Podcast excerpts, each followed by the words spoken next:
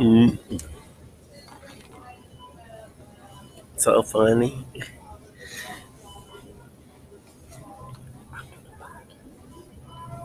So funny. Cynthia G had got her channel taken down. That's good for. All the hate speech you do on fake sister. Okay, so I heard that Cynthia G. I already heard about it, like been focused on other things. Cynthia G. But she had demonetized and then they said that her channel was gone. oh Lord have mercy. Cynthia G. Mm-mm-mm-mm. But y'all should get hired by Fox News. Yeah. That's all I gotta say. I might elaborate more about this later on, but I'm tired right now.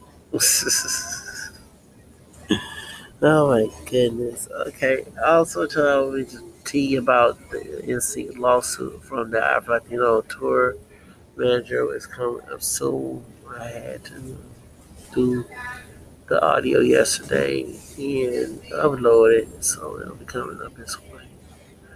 Um, so stay tuned, everyone.